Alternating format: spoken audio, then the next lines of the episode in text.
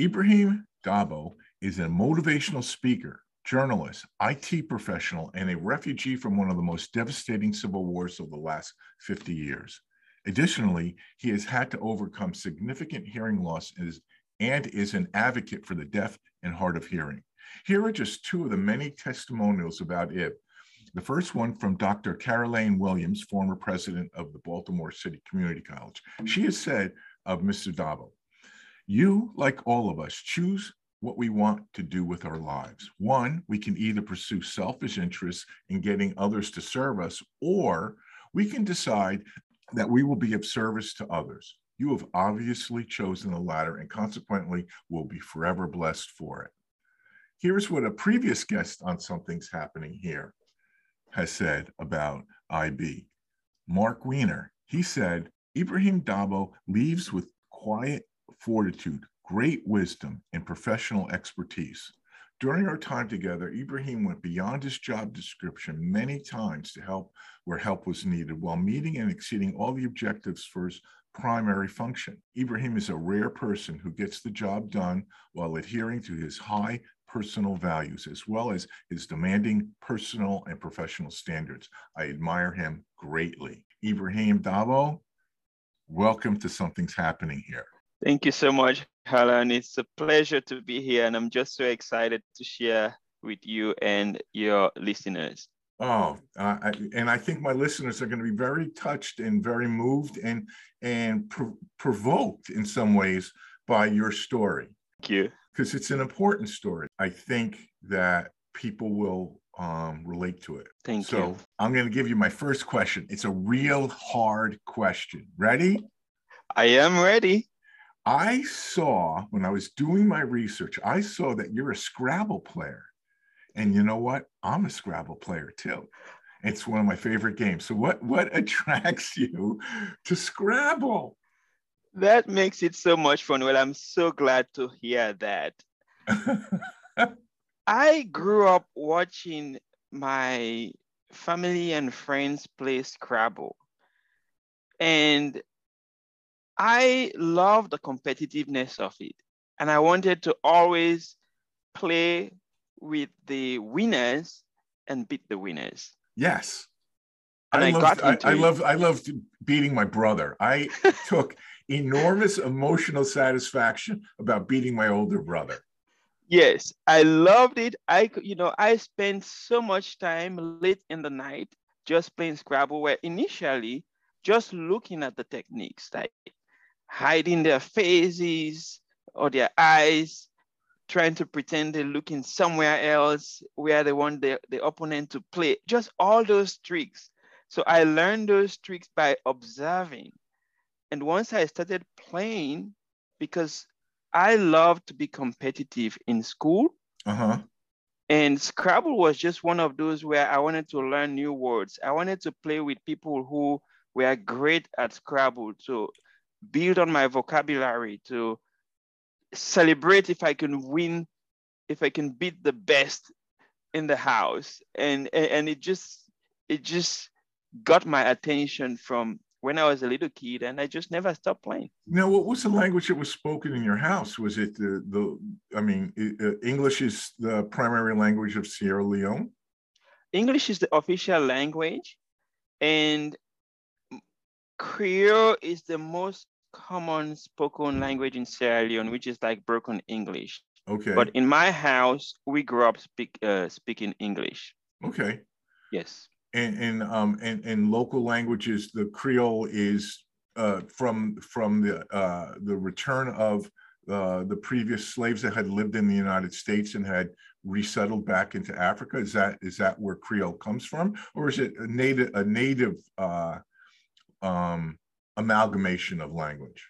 That's a great question. I would think that is the native and those that came back to Sierra Leone, they just, because it's, it's not only in Sierra Leone, by the way, Yeah, it's a language that's spoken in other West African countries. like Liberia? Nigeria, Liberia speaks a version of it. Ghana speaks a version of it. Okay, And sometimes there are differences but we can understand each other when we speak that language because that was really i thought about that that you you know about you came to america but that wasn't your native language but it is your native language so that's really something to know that you, you that you know we assume here in the states um, as you know as uh, an immigrant uh, to uh, the us that we don't always know what people speak in other in other uh, countries so i made an mm-hmm. assumption i really shouldn't have Mm. Well, I think part of the thing was in my in my home was my late dad.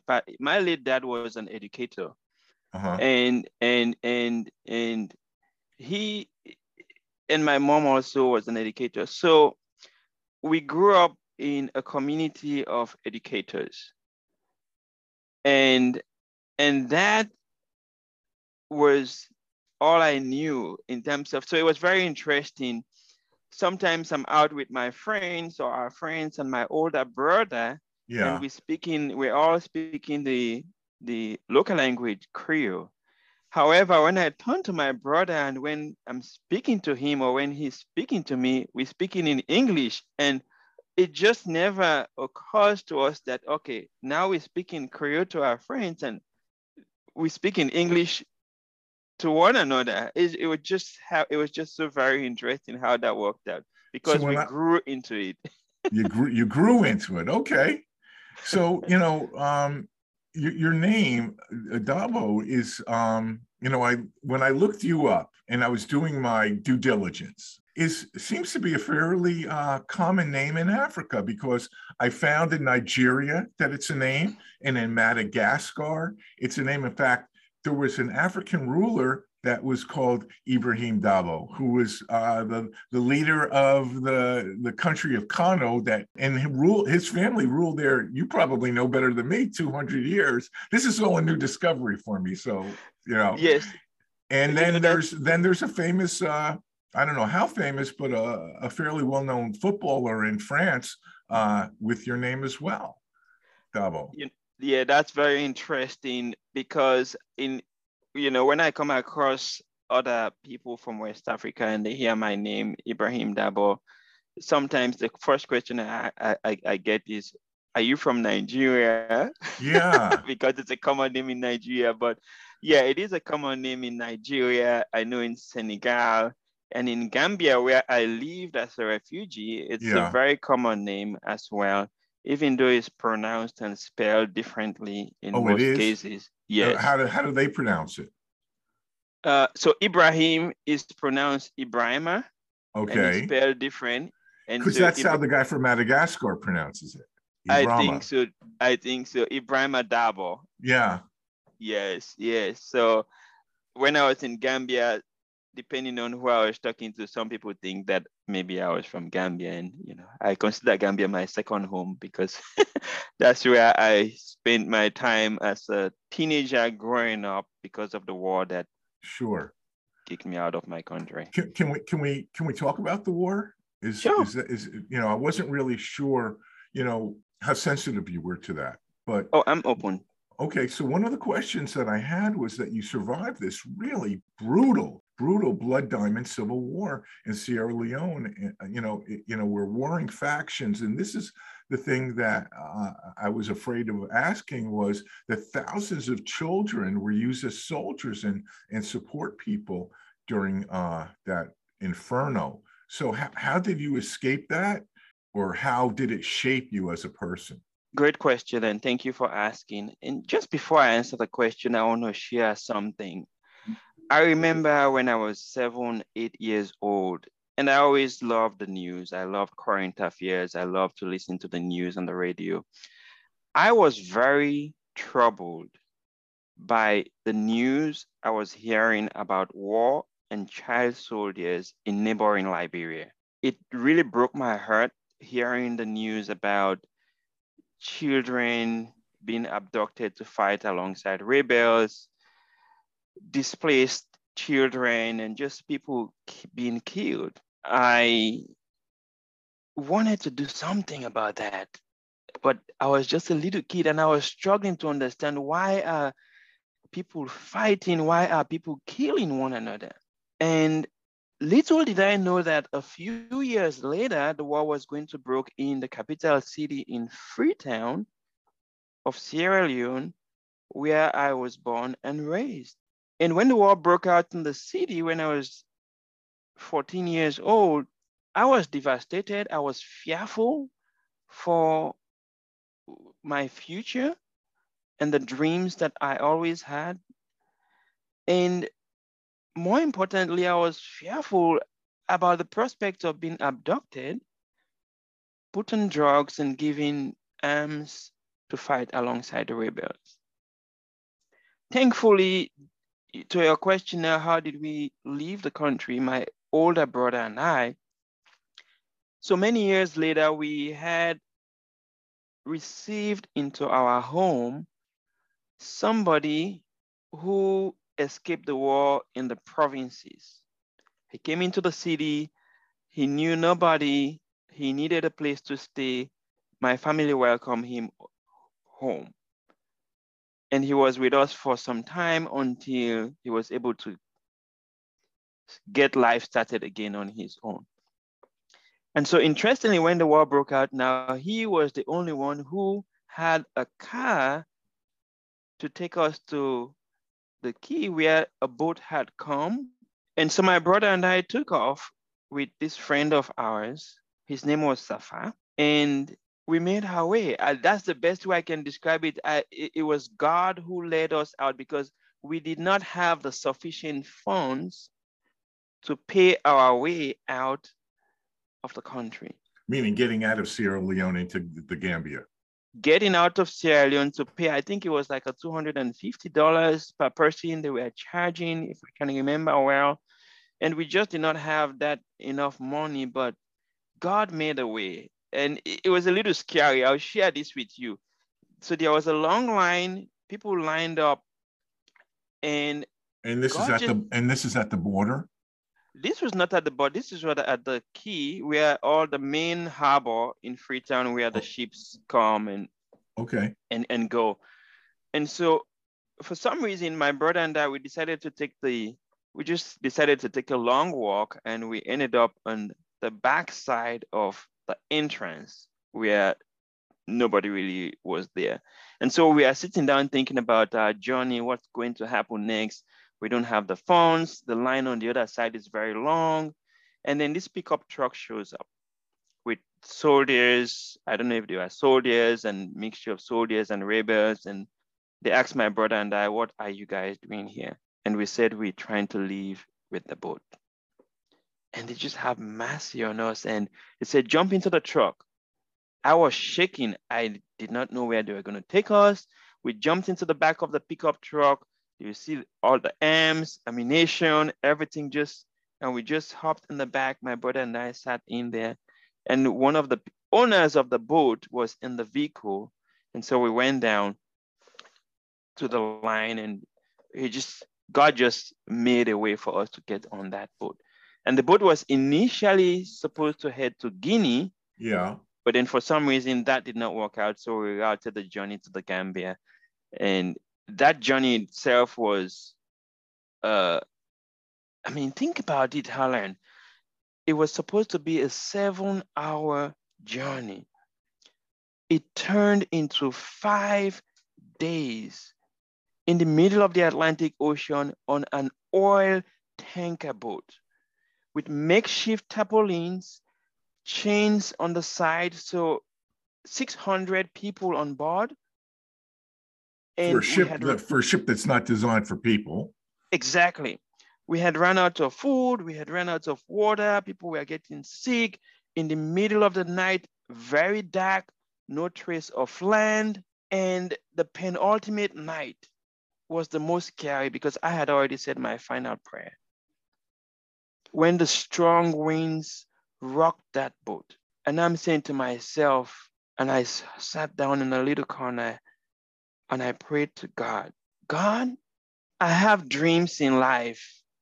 It feels like this is the end, but if you spare, if you spare my life, if you spare me and the rest of these people, I will make the best of every opportunity you give to me.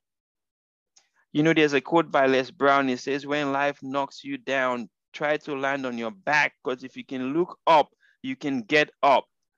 And I looked up to God and I said that prayer and I made a vow to God. And by daybreak, when I saw the sunrise, I knew God had given me hope. I knew God had spared our life. I knew God had given me hope because He had a purpose for my life. And that was a turning point in my journey. So, to the last question, how did that shape me? It, it, it made me believe that with God, all things are possible because that could have been the end. The sharks would have snatched me up in their powerful jaws and swallowed my dreams.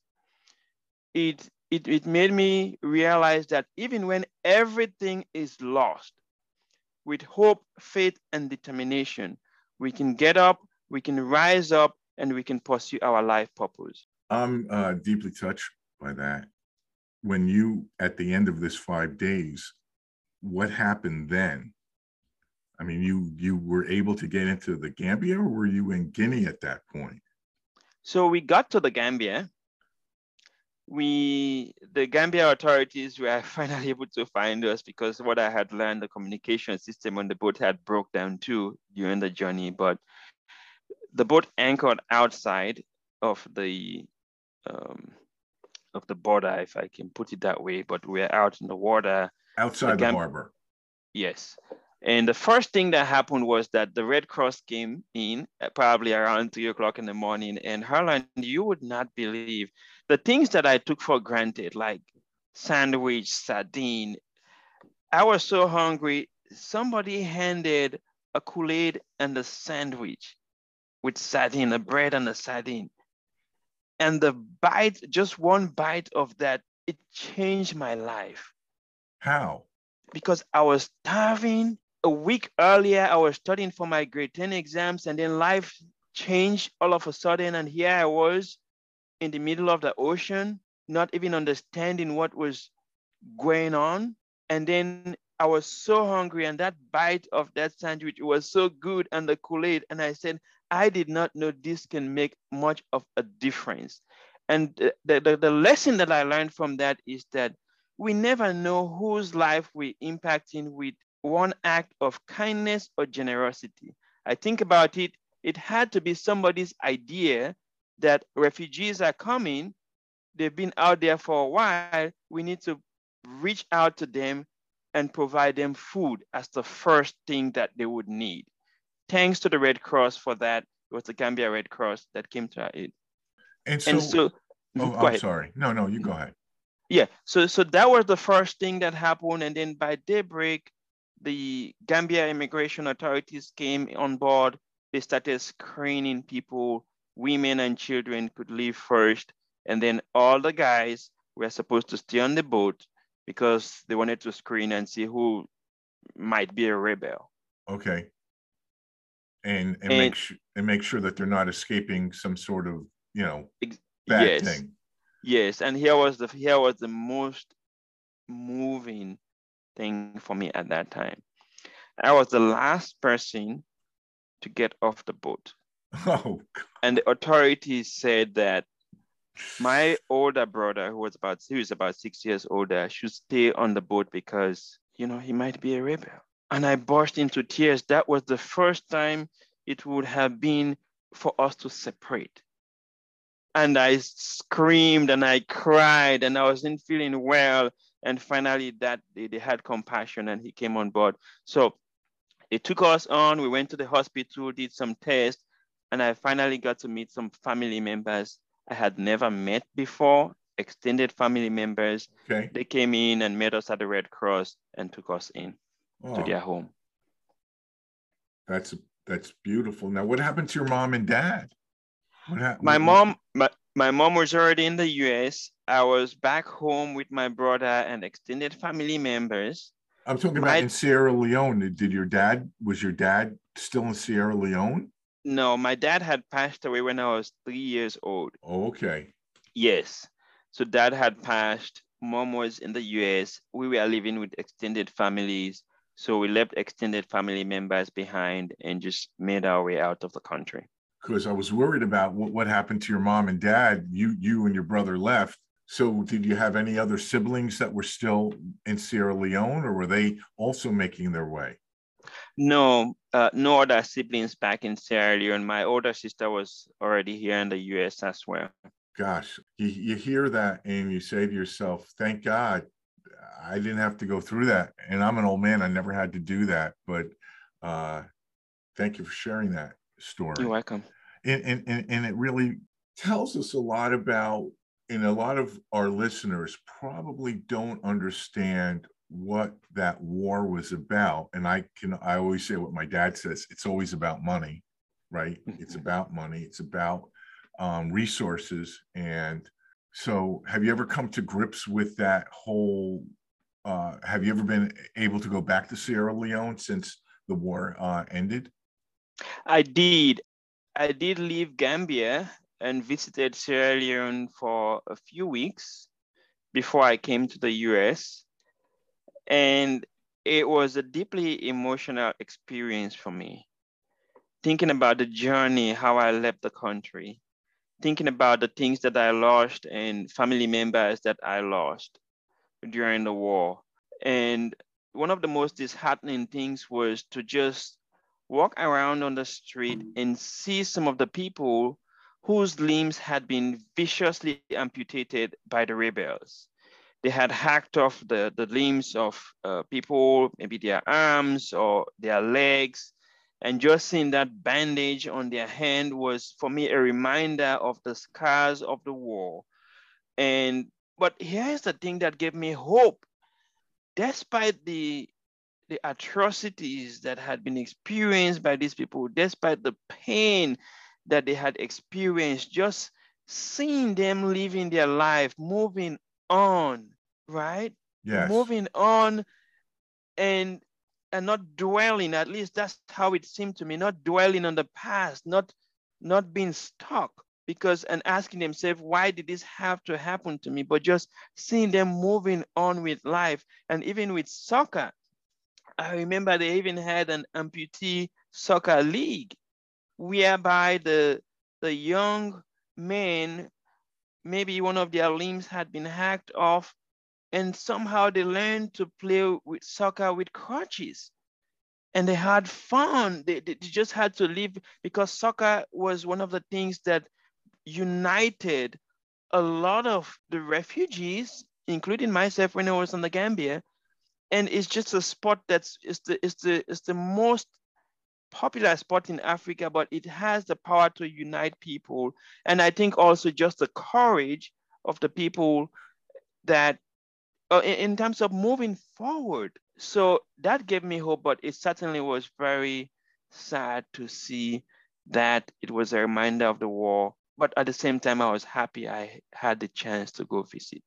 So, home. you know, you talk about soccer or football.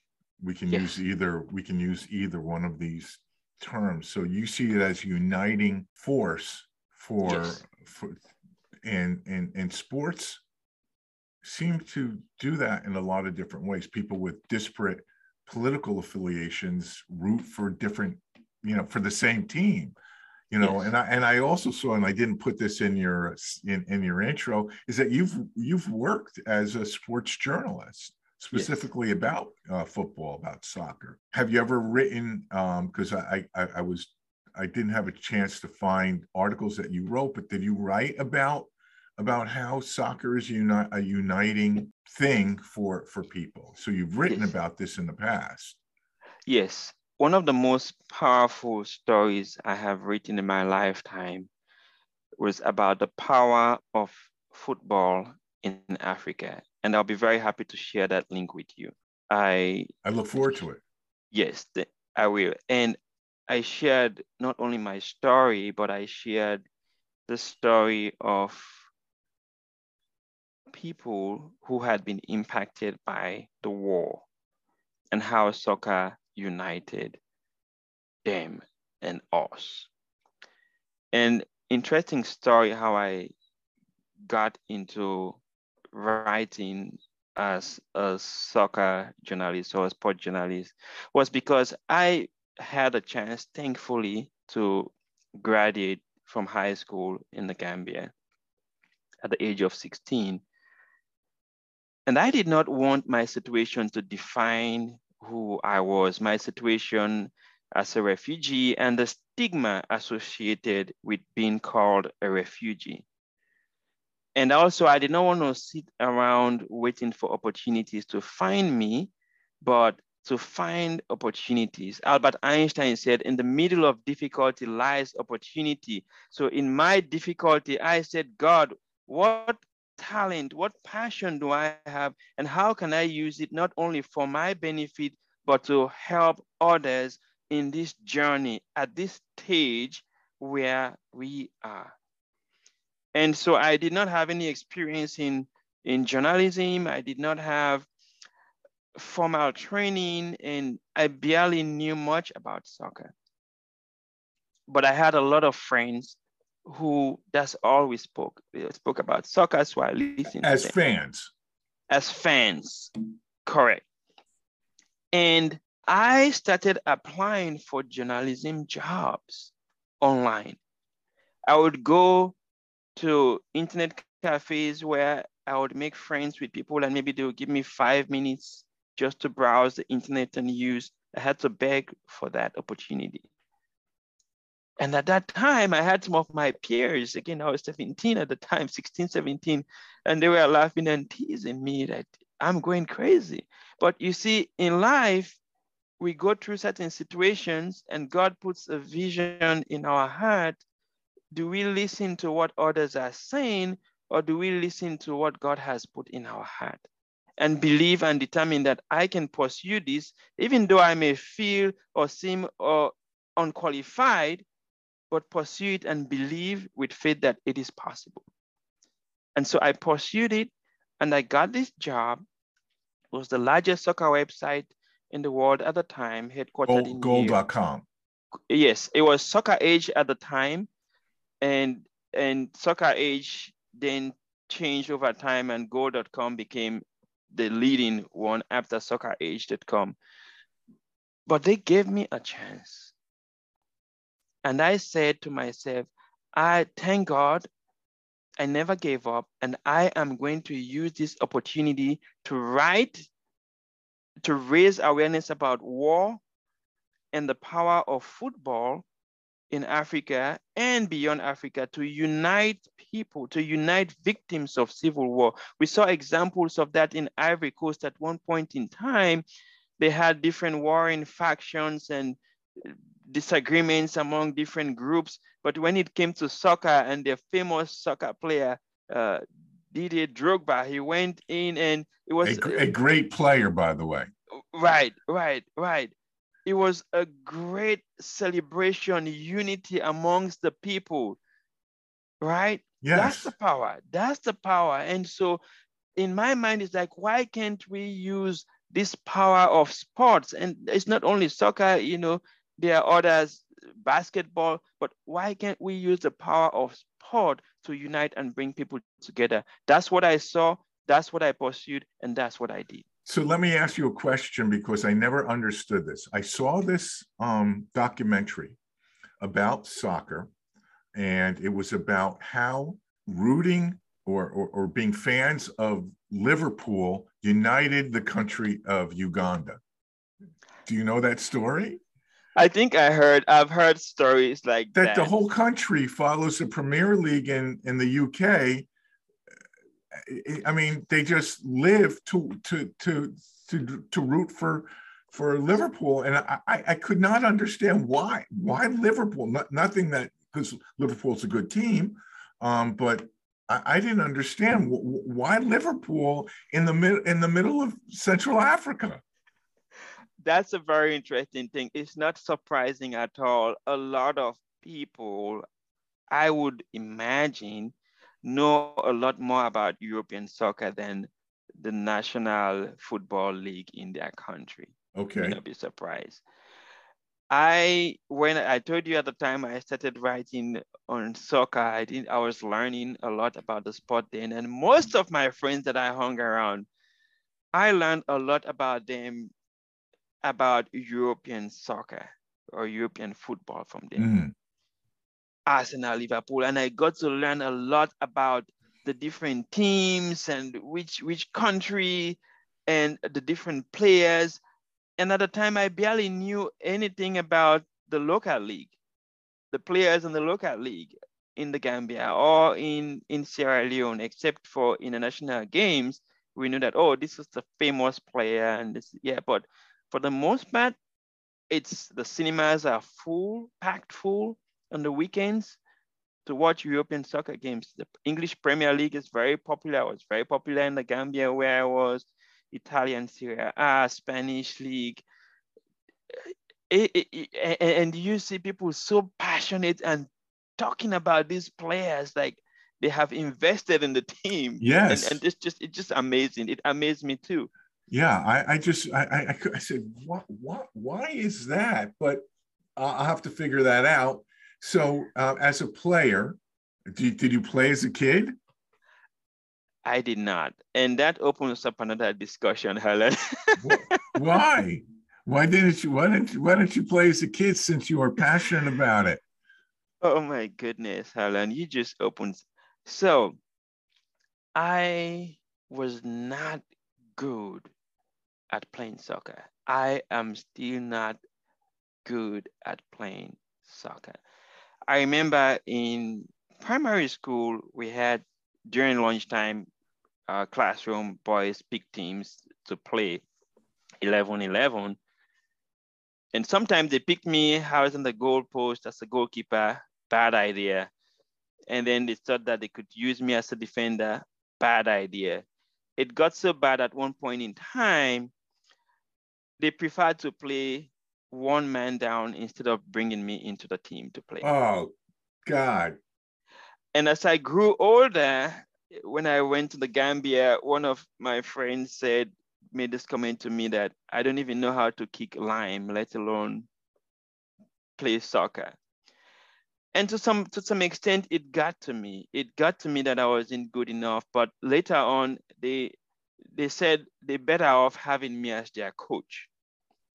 Okay. And so I was on the sidelines, and sometimes I had a lot of what I had heard over the years that I wasn't good enough to play soccer got to me in the point where I felt like it would affect my ability to even learn uh, and, and be one of the best coaches. But they saw something in me that I did not see myself, which is leadership.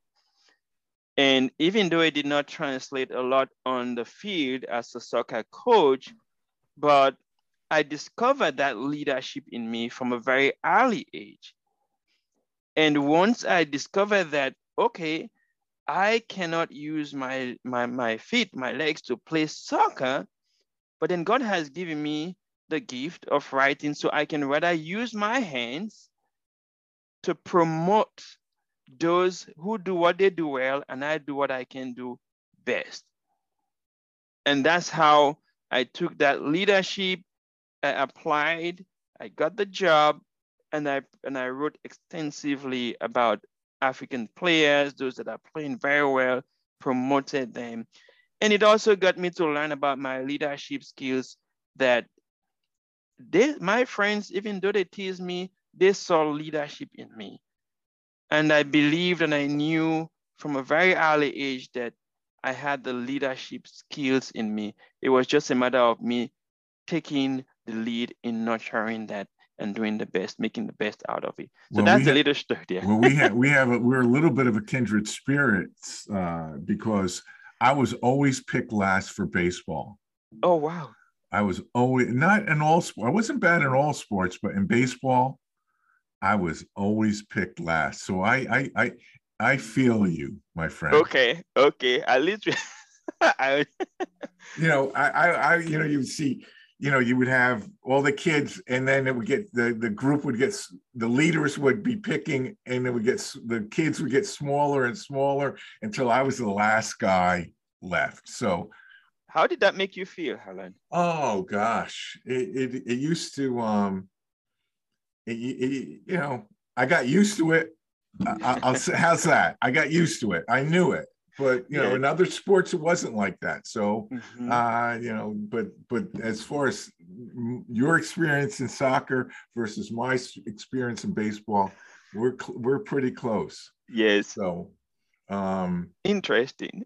Yeah. So you know, I, I, I I'm gonna take a a change here. Now, you, know, in your CV, it, it, talked about your um, your advocacy for uh, people who are hearing impaired, and your hearing loss is bilateral sensory neural hearing loss. So um, now we're having a conversation. So how have you over? Obviously, you've overcome that uh, challenge. How, how, how did that how did that uh, happen in uh, in the course of your life? It devastated me. Uh, if you think that the war was devastating, learning about my hearing loss really devastated me and left me grieving for many years. It happened in 2013 when I was in grad school at Towson University in Maryland. And I had allergies. I went to the doctor on campus. I said, I have allergies, seasonal allergies. And something happened that I had always asked, I, I had asked two doctors in the past, like, can you feel my ears? Physically, they feel different. I mean, sometimes one, I mean, it just happened to be that I was just very curious. Why does my my ears physically feel different? And in hindsight, I think that was the sign that God was using to get my attention. But what I, what the doctor at the time told me was he he looked in the. I said, "Your your ears are perfect. They're good." And then he mentioned to me that there was a speech language, there was a hearing screening on campus for speech language pathology students. And I was so fascinated by the idea of a hearing screening. I'm curious to go find that out. And he recommended that I go check it out. I was just very curious to go see how does a hearing screening happen. And I went there on, you know, to the to the screening center, so very excited, only to discover something that I never knew, that I had a hearing loss and the and the description as they were given the sharing the diagnosis with me and all the potential impact of the nature of the hearing loss that I had, it took me back to at least 15 years I had been experiencing those things. So I had been struggling with an undiagnosed hearing loss for so long. And it left me isolated in some cases. It left me very stressed out in some cases. It left me working very hard. I remember one of the things the audiologist told me was that I would need to work twice as hard as somebody with a normal hearing loss to keep up. And I remember telling her, I said, Well, I have been working twice as hard all my life because I just thought this was normal. I had no idea it had to do with hearing loss. I never even knew who an audiologist was. I never even knew young people experience hearing loss. So that was the turning point for me. So what, what what is the what is the bilateral sensory neural hearing loss? I mean, how does it affect you or affect your hearing? So great question is, uh, and the answer to that is that I would hear somebody speaking, but I would not understand what they are saying. I would watch TV and I'm only watching the pictures. I'm hearing sound, but I'm not understanding. And so I always used to be very amazed and I'm wondering like, we go to the movies. I was not very interested in the movies. Sometimes my friends said, go to the movies. I'm like, movies are so boring. I'll go to the movies and people are laughing. I'm like, what's funny? But I did not know it was connected with hearing loss. In the classroom, in grad school or in undergrad, there was a class that I took in several classes. I did not understand a word the professor was saying. And I was telling my friends in class, I don't know why the professor speaks like this. No one can understand what she's saying. He didn't get what I was saying. I, I don't know if he thought I was joking. So I would take all schoolwork. I only came into the classroom to get assignments. If she wrote something on the board, write that. I'll go home and do all the coursework on my own. Start 4 a.m. in the morning and work very hard to excel in school. I would go to church I would not understand what the pastor is saying. Instead, I get very distracted and I'm sketching the pastor as he's preaching since I love to draw. Talk about distraction. Those are the those are the effects or the impact And so once I discovered, and for some reason it was so foreign to me that when I finally got to hear that once I start using a hearing aids, it would make a world of a difference to me. I still did not believe because in my mind it's like I'm hearing Harlan talk, but maybe I don't understand everything he's saying. Maybe Harlan isn't talking properly. But once they put the hearing aids on, that was the turning point. And I said to myself, I have gone through a lot. And I have grieved for seven years after learning about my diagnosis. If I could experience this, it means there are others out there who might be experiencing this, who might not know even that they have hearing loss. Or there are so many other situations. Maybe they know they have hearing loss, but they don't want to do something about it. And consequently, it is affecting every aspect of their life on a daily basis. Oh, absolutely. And that's that's what drove my advocacy into hearing loss. Well, um, I commend you for that. Really. Thank you. I, I guess that that brings me to the, the question of, you know, you have all these disparate interests. Um, how do you do you have a family? I have a wife and three children. Okay. Two toddlers and a five month old baby. Oh, congratulations. Yes. And so so yes, they it's fun. I I, I do my best to balance it off, work uh-huh. and and advocacy and being there for my family. Now, is your wife from the States or is your wife from uh, another country? I mean, she's from the Democratic Republic of Congo. And um, you met her here in the States, you met her in, in Africa. How did I did you... meet I did meet her in community college about oh, 18 years ago in 2004. And, and we've and, been best friends since. and been best friends since. Well, my wife's yes. my best friend too. That's but, the best um, thing. she's she worked at, so she's worked as a respiratory therapist and she's also set up her ministry. She has a ministry, uh, it's called God Imprints. It's mm-hmm. a ministry that uh, uh, uh, is for women and families to seek God and pray. And so she's a lot into ministry and just reaching out to women and families and and um, helping them in their journey. And, and what church do you belong to? So I currently go to First Baptist Atlanta, and that's the church. If you know Dr. Charles Stanley, that's the church that he was the pastor for maybe 50 years and uh-huh. just recently, but that's the church that I go in Atlanta. I, I've seen him on TV. So I was interested in knowing that. So, but you don't have any. You, are not necessarily Baptist, but that's the church, church that you go to, or.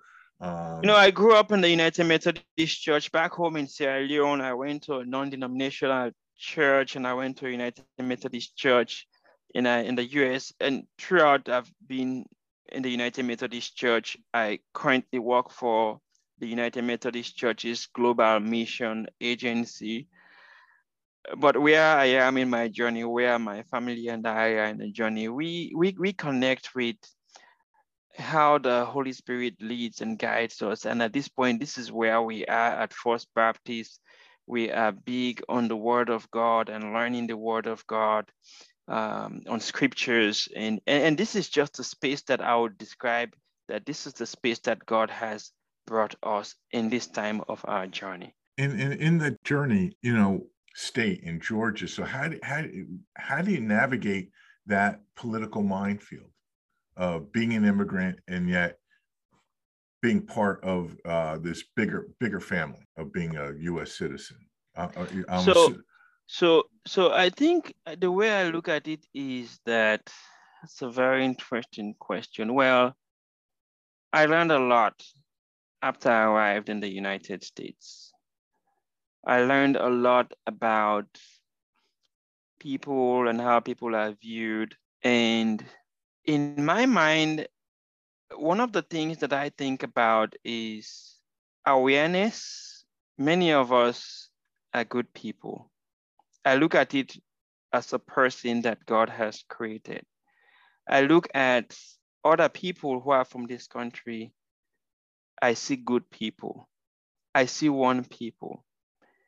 So when it comes to immigration, I have struggled to see people differently, if I could put it that way. I look at it from the perspective that God created all people and we are loved by God. We are created in the image of God. And so I like to look at it on the individual basis and not judge people. And that's that's that's so that's kind of how I'm looking at. I'm thinking that I'm trying to process. Well, but that's how you're wired, right? You're hardwired like that, right? Mm-hmm. So I I understand. Well, and, and and you know, you think about it because when I look at when I trace back at the journey, when I was in Sierra Leone as a young boy, maybe this would help you understand where I'm coming from with this feedback that I just shared. When war broke out in neighboring Liberia and the refugees were coming into Sierra Leone, we welcome them with open hands. And eh, Sierra Leone, one of the things that you learn is that they're very welcoming. So we welcome people. So with that, and me also getting this perspective that God created us all in his image as in his likeness. My mind is that we, you know, it's a, I'm thinking about loving one another as we mm-hmm. love ourselves. So that's the perspective that I come that I come with you know, as as an immigrant and and, and as uh, an African, uh, a Black African immigrant, how do you come to grips with just from the events of these past few days in Buffalo? I mean, do you, do you identify oh. with with the struggle of of uh, African Americans that are the descendants of the enslaved? I mean, do you understand the challenges that they um, are being presented with just by that that shooter in in in in in, in a supermarket where people go for sustenance. Here, um, he targeted them because that's the people of that community because that's where they went to to feed themselves.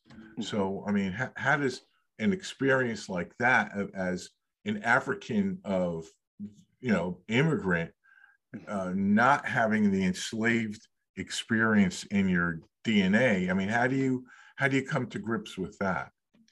Well, first of all, my heart goes out to the families of those whose lives were lost. Uh, it's uh, it's one of those things that we really don't like to see happen. No. Whenever any but it happens way too many times it in, does. In, in our country.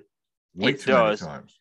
and whenever whenever that happens, it breaks my heart because I arrived in the U.S. first, and I started learning about uh, how blacks are viewed in some societies or in some sectors, and the struggles that they've had to experience here, yes. or, or maybe are still experiencing. All of those things were learning experiences for me, and I struggled to understand why? Because I'm coming to this country with the perspective that oh we're all people we're all you know we're all one right? And and to come and learn about some of the experiences or some of the realities of what's going on it, it really troubles it's troubling. It, it it breaks my heart. And sometimes when I listen to feedback from those the, the families of the victims it just really breaks my heart and I see the struggle. I hear that there's a struggle that has evolved over decades. And I'm and I'm praying and I'm asking, is this ever going to be better? When are we going to it's not just decades, centuries. Centuries, yes, yes, yes. And so I've been to, to, to, be very honest, I've been wrestling. I have wrestled with this over time. I it, it, I struggle to make sense of it.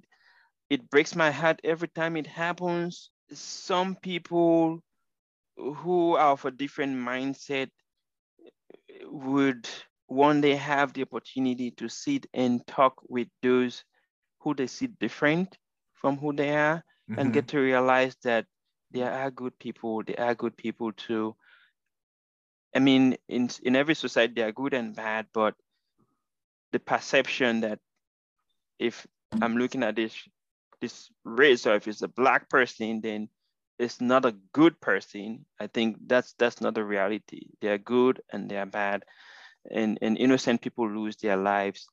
I'm I'm just hoping that there can be more of a sensitization around this topic to help. From from your mouth to the Almighty's ears.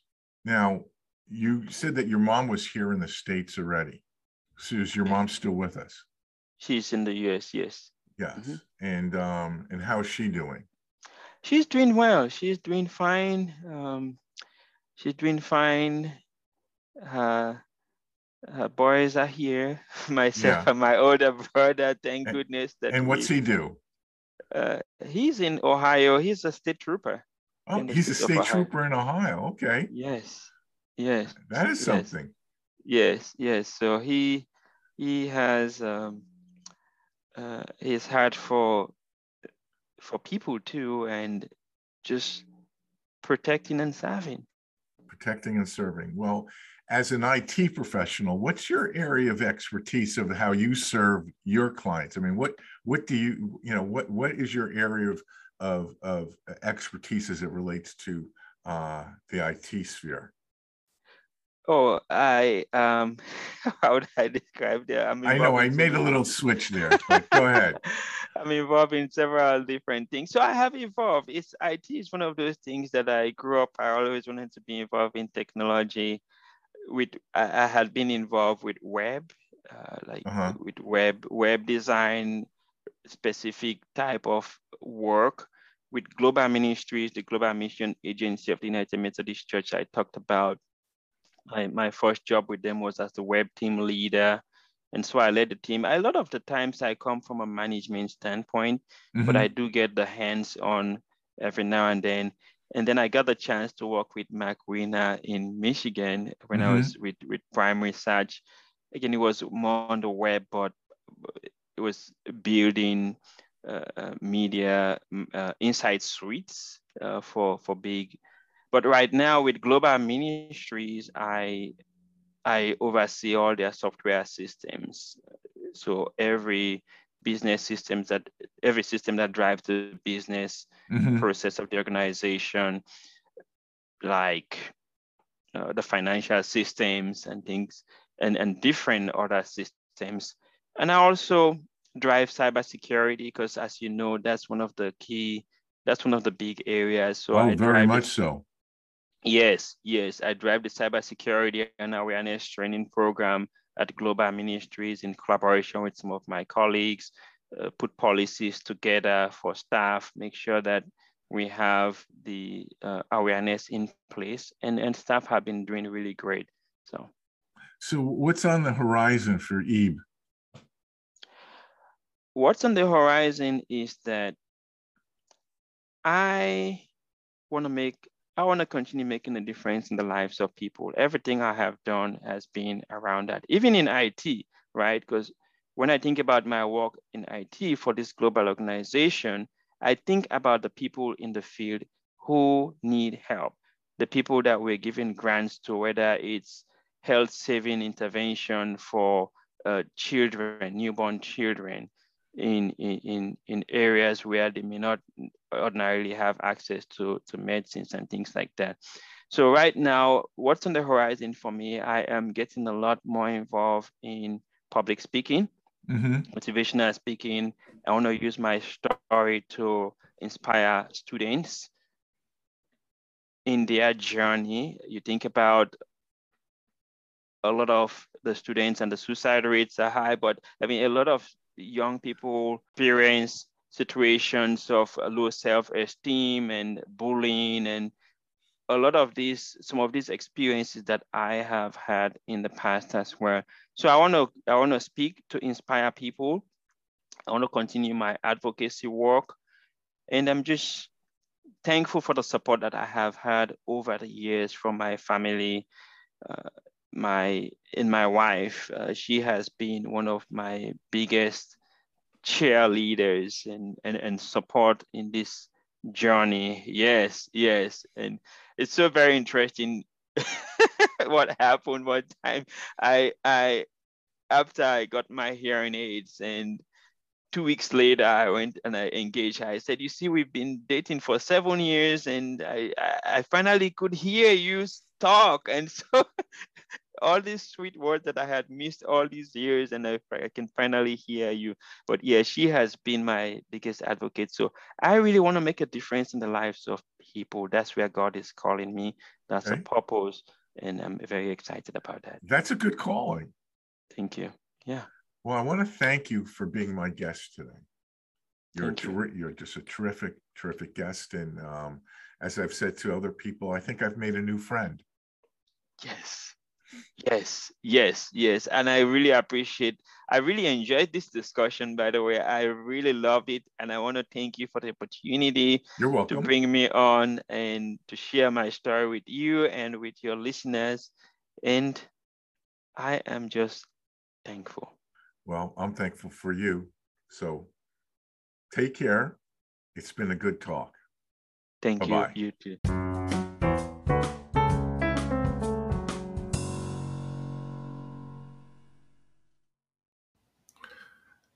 Boy, that was a very interesting episode, wouldn't you say?